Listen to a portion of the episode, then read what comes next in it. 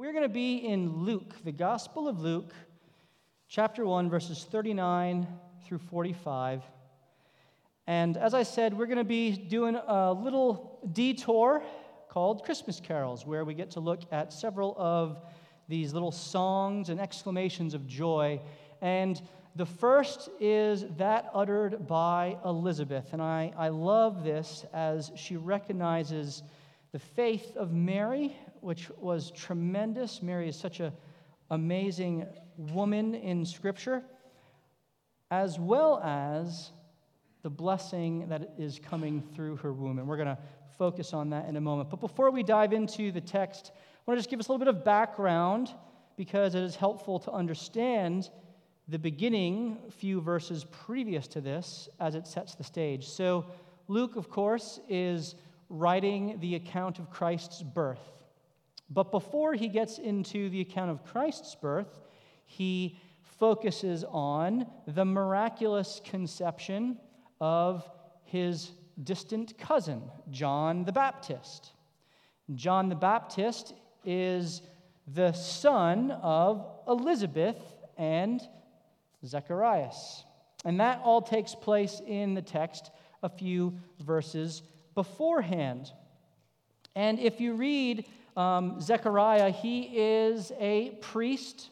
And while he is in the temple ministering, the angel Gabriel appears to him and tells him that he's going to have a son who is going to be filled with the Spirit and is going to proclaim the Messiah. He's going to make the path of the Lord known to the people. And Zechariah doesn't believe him. And Zechariah is shocked and filled with surprise over this, so much so that, of course, the angel says, Okay, fine, you can't speak until this comes to pass.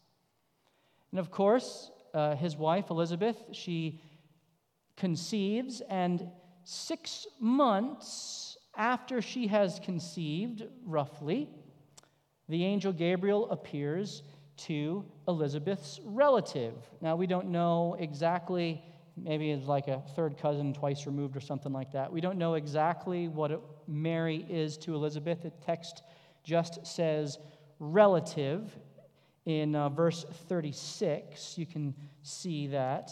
Um, where it says, And behold, your relative Elizabeth in her old age. You see, the angel Gabriel confirms his teach his, his news to Mary that she is going to bear the Son of God, the Savior of the world, by saying that your relative Elizabeth is already with child, about six months. And Mary, in perhaps one of the most amazing statements of faith in all of Scripture, verse 38 says, Behold, I am the servant of the Lord. Let it be to me according to your word. Wow, that's pretty amazing that a young woman, likely 12 to 14 years old, would be able to hear that she's going to have a child, the child of God, even though she was a virgin, when she knew all of the ridicule and all of everything that would come with that. And she said, Let it be done to me, for I am the servant of the Lord. That's pretty incredible, amazing faith. Praise God for the faith that Mary had. And so, having heard this news about her relative, Elizabeth, and trusting in the angel, but maybe wanting to uh, confirm what the angel is saying, Mary arises and goes to the hill country in Judah. And so she goes immediately. Now we're into our text today. And she goes and enters the house of Zechariah and Elizabeth. So again, get the, get the progression of the story here as we go. And it says that when Elizabeth heard the greeting of Mary, the baby leaped in her womb. Now, who's that baby? We just said that baby's name is John the Baptist. That is John the Baptist in utero And he is already proclaiming, he is already prophesying, he is already doing the job that he was made to do in his mother's womb. Isn't that cool? Like the very first prophecy from John was in utero. And in fact, go back to verse 15. And the angel Gabriel said that this was going to happen, right? He said that for he will be great before the Lord. This is talking about John the Baptist. And he must not drink wine or strong drink, and he will be filled with the Holy Spirit. Where? Even from his mother's womb. Well, we see that. In his mother's womb, he is leaping for joy at the hearing of Mary's voice. And so Elizabeth now, filled with the Holy Spirit, so we see Elizabeth filled with the Holy Spirit. We see John filled with the Holy Spirit. And what, what do both of them do? Both of them, filled with the Holy Spirit, they make a proclamation. Both of them proclaim the Lord. And as we have been studying in our sermon series to the end of the earth in the book of Acts, every time you see the people of God filled with the Spirit of God, what is the result? A proclamation of the gospel. They are always moved to share the good news, to recognize how amazing and awesome and glorious our God is. And this is exactly what both little in utero John the Baptist and what Elizabeth do. She exclaims with a loud cry, Blessed are you among women, and blessed is the fruit of your womb. She is glorifying Christ right then and there. She is proclaiming, making a proclamation of the good news that there would be blessing through the womb of Mary. Now, there's a couple of Greek words in here that I find interesting, and I just want to let you guys know what they are. Maybe you can write little notes in your text just because it helps to give a little bit more understanding of what exactly is going on here. And the first word that I want you guys to get is the Greek word for blessed or blessed. It appears three times here Blessed are you among women. Uh, blessed is the fruit of your womb, two times in verse 42. And then again down in 45. Blessed is she who believed that there would be a fulfillment of what was spoken to her from the Lord. Now, in the Greek, this word means to offer favor to someone or something. I am blessing you, I am offering favor to you. But the cool part is that in the Greek, this word was almost always used of someone from the upper class. It was a blessing or a, a, favor that is being offered to someone of high standing in that community, in that culture. Now, we know from the Gospels that neither Mary nor Joseph were of high standing. They were both of a lower class in Galilee. So the fact that Elizabeth is offering this kind of blessing to Mary is a big deal. She is immediately recognizing that the Lord is favoring her as if she is of the highest standing of persons. Why?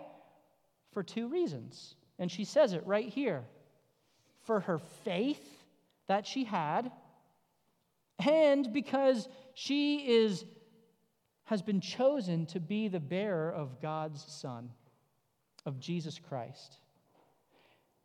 And so, because of those two things, she is tremendously blessed. She is of the highest standing before God. And that's something that is really important for us to have that perspective on in terms of God's blessing. Because it's very easy, isn't it, to get sucked in to the standards and the blessings of our world. And what the world says is what gives you blessing, what gives you reputation, fame. And God's standard of blessing, his matrix of evaluation for who has high standing is way different than the world, isn't it?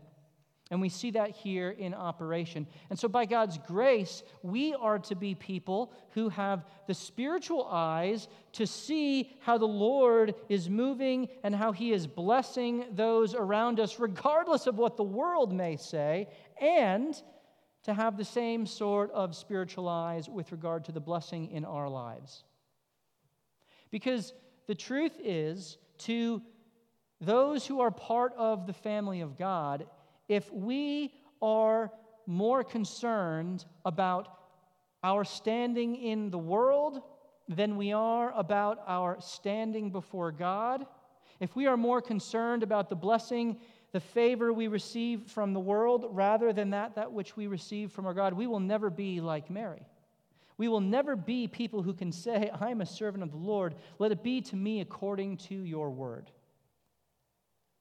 Because we will be distracted by all of the stuff going on around us, and our hearts and our minds will go after those things rather than faithfully serving the Lord.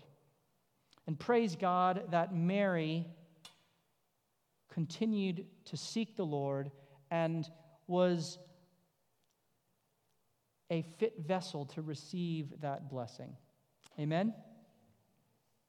But it wasn't just because of her faith, it was also, and most importantly, because of the one whom she carried, that she was blessed. And that is Jesus. And that is what we are going to celebrate here in just a moment as we look to the Lord's Supper.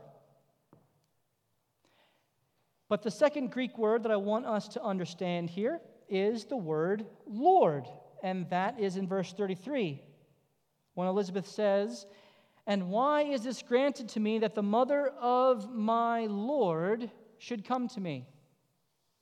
In the Greek, that is the word for master.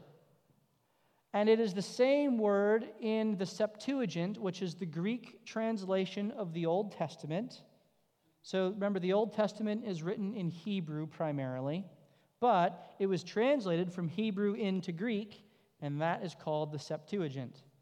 The Greek translation of the Old Testament uses this word all throughout for Yahweh, for the covenantal name of God, the one who is and was and forever will be, the great I am, right?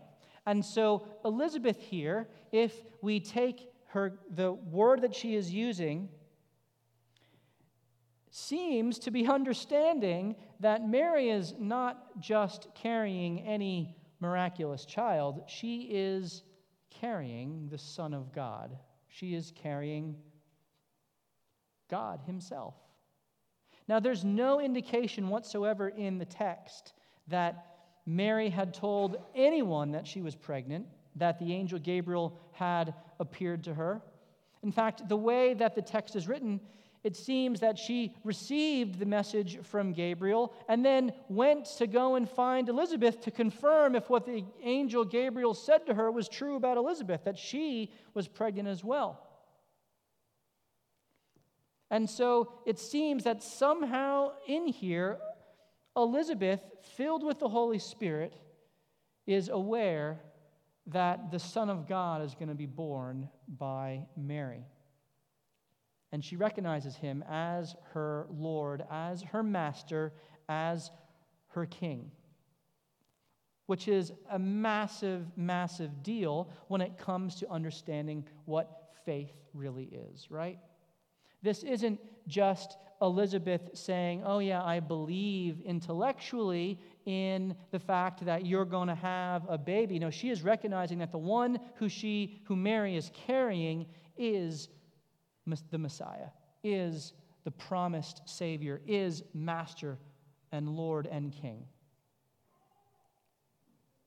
And, and that is that same faith that Elizabeth is exercising is the same faith that Elizabeth blesses Mary for having. And that is the last Greek word I want to look at here. It is the word believed. Verse 45 And blessed is she who believed that there would be fulfillment, a fulfillment of what was spoken to her from the Lord. Now, this Greek word here is the verb form of faith.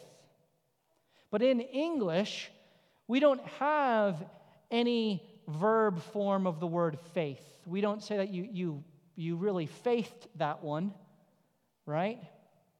We change it into believed. You believe that one. That's how we render the verb form of faith. The problem is that to merely have intellectual assent falls short of what faith really is. See, in the Greek, faith is about trust and submission to something that leads to action.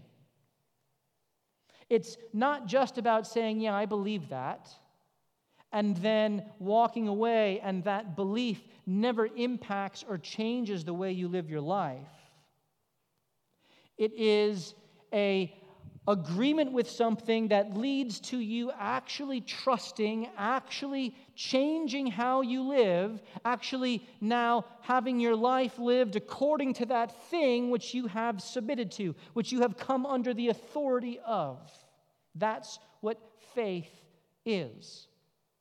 And that is what Mary had. How do we know that? Because she immediately got up and went and saw her cousin she immediately began to put into action and to, to evaluate what the angel Gabriel said. And she was blessed because of it.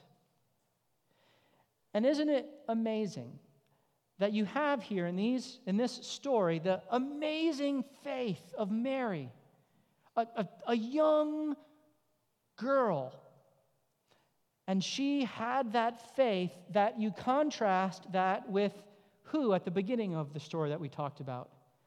Zechariah, a righteous priest serving in the temple of God, who had the same angel appear to him. And what happened with him? He did not have faith. He was not blessed the same way that Mary was. He had to see it first, to actually believe it, to trust in it. And I'm sure at some point prior to the birth of his son, when he saw his wife actually going through the stages of pregnancy, he probably trusted what the angel said. But by that point, it was he, he lost out, he missed out on the opportunity to walk in that particular form of blessing that comes from exercising faith when the Lord calls you to it.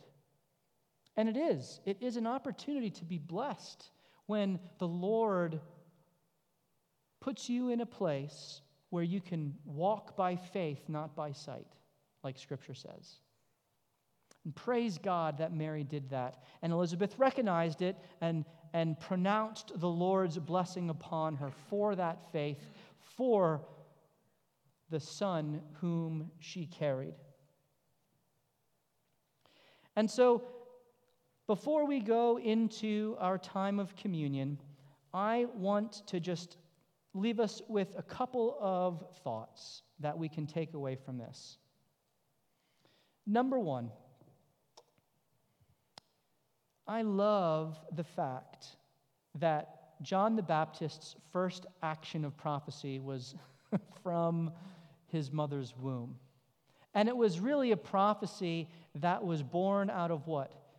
Joy and excitement at the coming of the Savior of the world.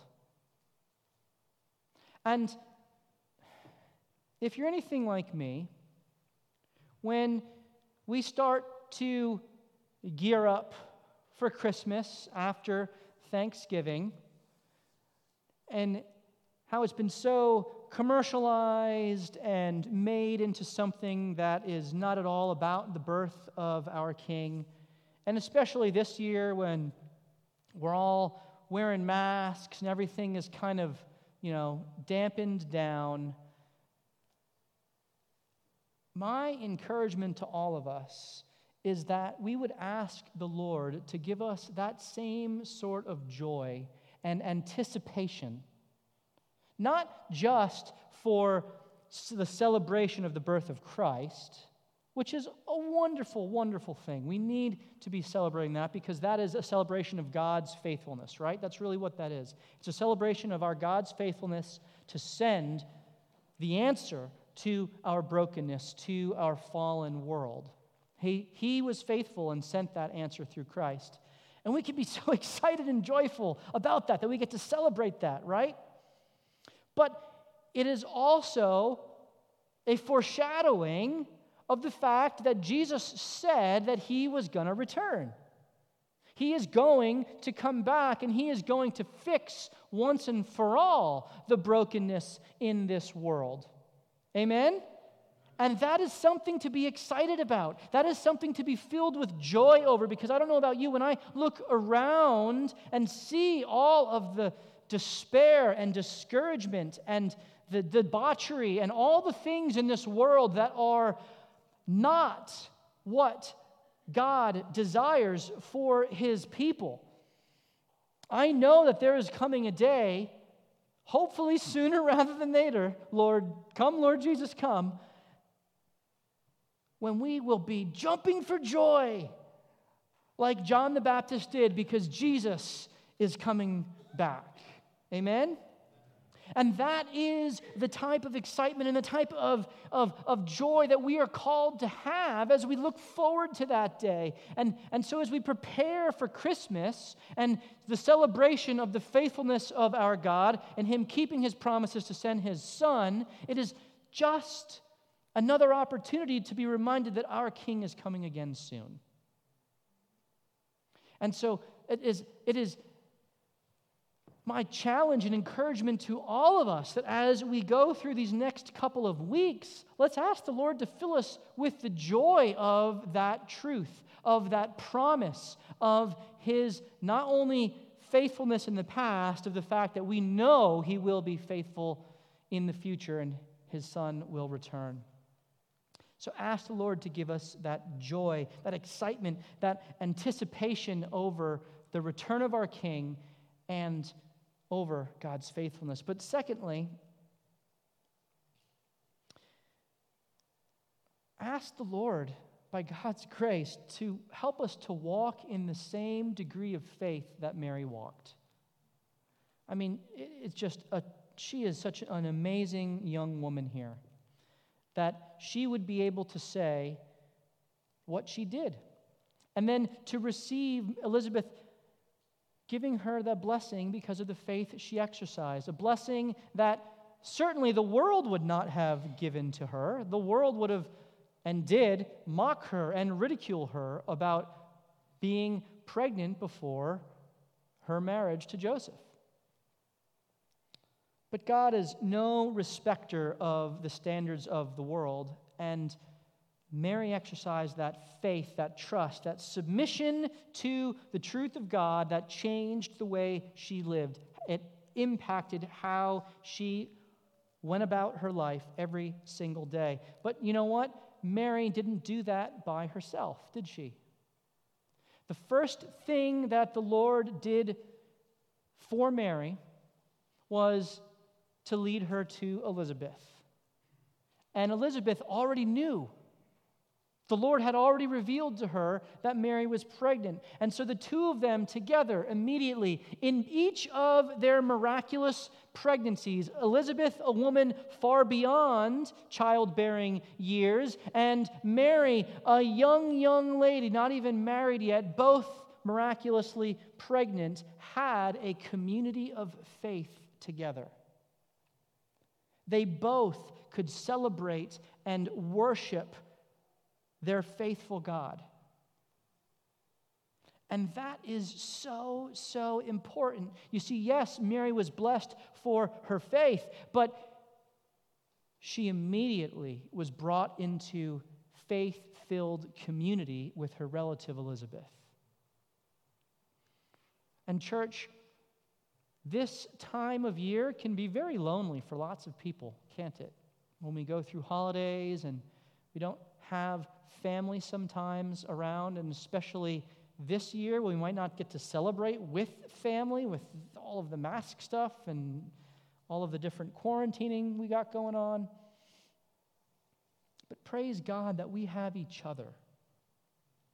And if you don't have someone who you feel like you are have a community of faith with, then please reach out. We want to connect everyone here. We want to get you involved. We want to get you plugged in. We want you to find brothers and sisters who you can be encouraged by and who you can walk through this life with because it's not easy, is it? But together, by God's grace, we can go forward. And that is exactly what Mary did with Elizabeth. They both went through the rest of their pregnancies together, praising God for his faithfulness, for his promises, because he was doing what he said he would do. He was sending the Messiah to save the world. And that's exactly what Jesus did, and that's what we are going to celebrate now. So, if you would take out the juice and the wafer, the little container there, and we would invite you to participate in this with us, if you have put your faith and trust in Jesus, then let's celebrate this together. If you haven't, that's okay. Think about why you haven't. What is keeping you from that? And just respectfully keep the cracker and juice separated and put away.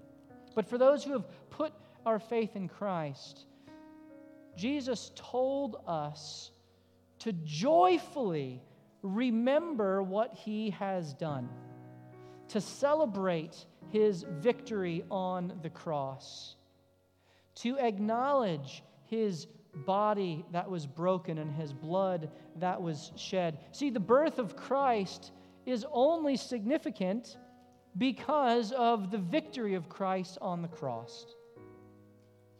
The faith of Mary is only noteworthy because of what she placed her faith in. And that was in the Word of God that the baby that she bore would be the Savior of the world. And she trusted in that, and she was blessed. And that is what we are going to do right now tonight. We want to be joyful and excited that we get to celebrate the birth of our King, which ultimately is a celebration of the victorious death and resurrection of our King. And, as Jesus said, as often as we eat this bread and drink this cup, we proclaim the Lord's death, the Lord's victory, until he comes. And that is the part that we can be most excited about, that he is coming again soon. Amen? So you can carefully pull back the first little tab on this to get to the wafer.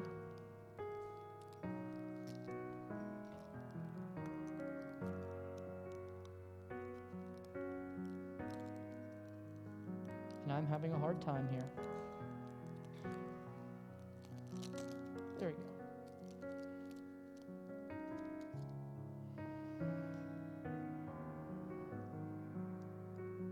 Scripture says that on the night that Jesus was betrayed, he took the bread and he broke it after giving thanks. And he said that this is my body, which is broken for you. See, Jesus took all of the punishment that we deserve. He took it upon himself and had his body broken. So let's take a moment to just silently give thanks to our God that he was born so that he could be the one who bore the penalty for every single person on this planet. He bore the curse that we all deserve. Let's give thanks to our God for that.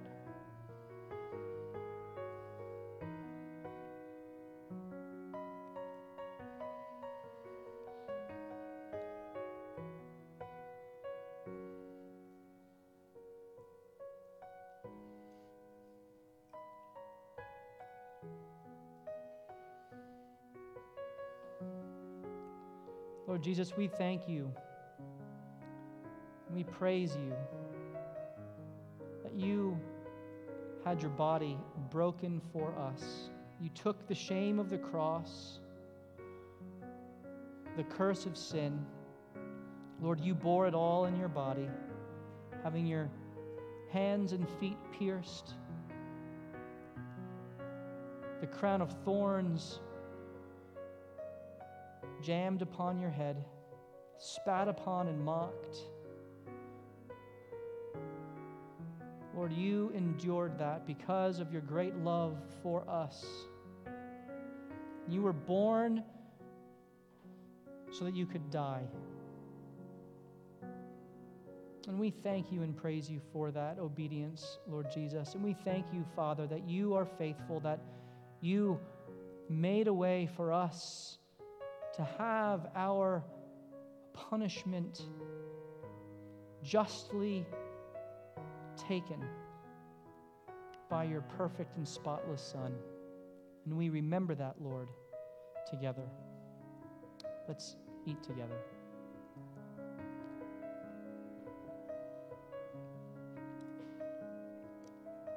You can carefully pull back the second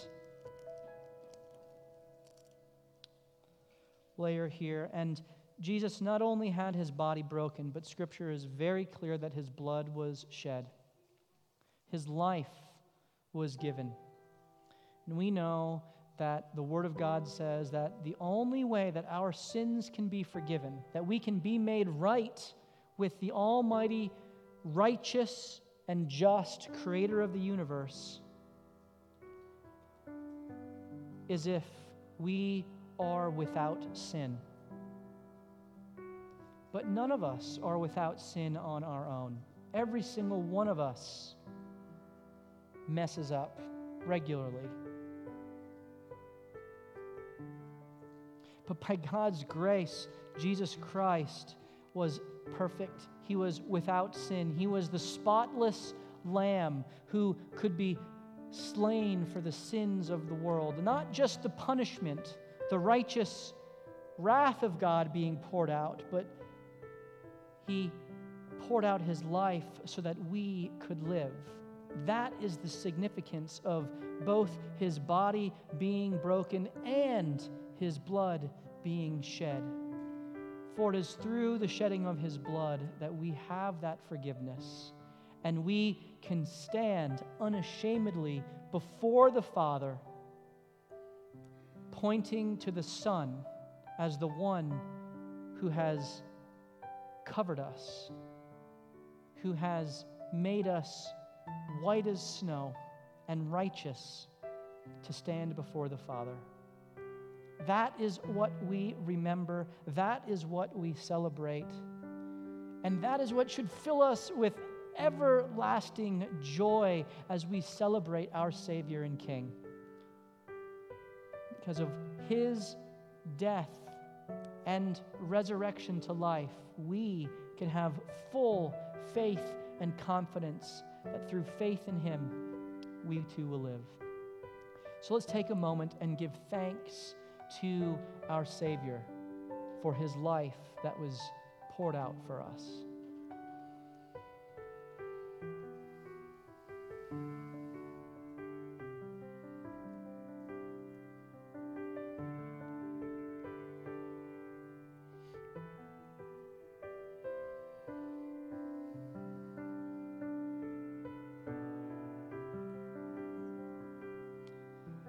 Jesus, we praise you for your victory on the cross. that you gave your life for us, that you were the acceptable sacrifice for the sins of the world. And through trusting in you, through submitting to your rule in our lives, your reign, through seeking and finding you by your grace, through faith, as your Spirit leads us and empowers us, Lord, we share in that same victory. And so, Lord, we do proclaim your death until you return, knowing that you will return victorious and we will again share in that victory with you because our sins have been washed clean. We have been made righteous by you. We thank you and praise you for that, Lord, as we drink together. Let's drink.